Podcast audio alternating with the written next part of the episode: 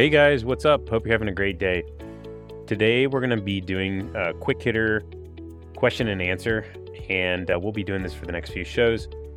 I wanted to focus the topic, just given the time of this recording, around like end of year type housekeeping things and things like tax moves to think about as the year wraps up and then also as the new year starts. So we'll explore several different areas in the next few shows. And they'll, like I said, they'll just be quick hitters and hopefully give you some nuggets to think about.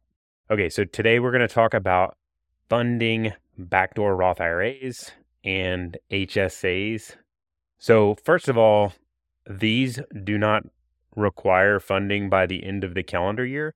Both of the Roth IRA or backdoor Roth IRA or however you're funding it, even IRA funding, and the HSA are actually required to be funded by the time taxes are filed. And so the deadline is not the end of the year. However, I think it's a good move to go ahead and knock those out before the end of the year. And really, in general, the sooner the better. And so, ideally, you're thinking about next year. If so, as of this recording, it's December of 2022. So, ideally, really, you're thinking about 2023 funding and knocking that out early next year. So sooner the better. Ide- and really, if you fund it in the calendar year, it even makes it a touch simpler for taxes for the back if you're doing the backdoor Roth IRA, it's a touch simpler for taxes, and that's especially helpful if you're doing your own taxes because it's a, the form to do this is more complicated if you do it the next year. So keeping it in the same calendar year, I think, keeps things a little simpler and cleaner.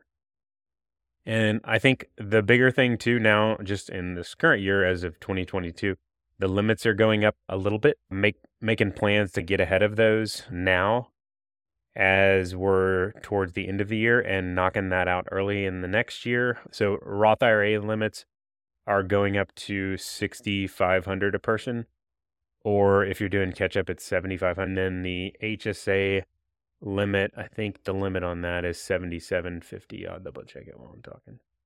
Yeah, 7750 is the new limit for the family plan for HSAs and then individual limit is 3850 for 2023. So getting ahead of that and making a plan to do that earlier than later, I think is a great thing to be thinking about. All right, that's a, that's all I got for today. We'll uh, look forward to jumping into another one of these questions in the next episode.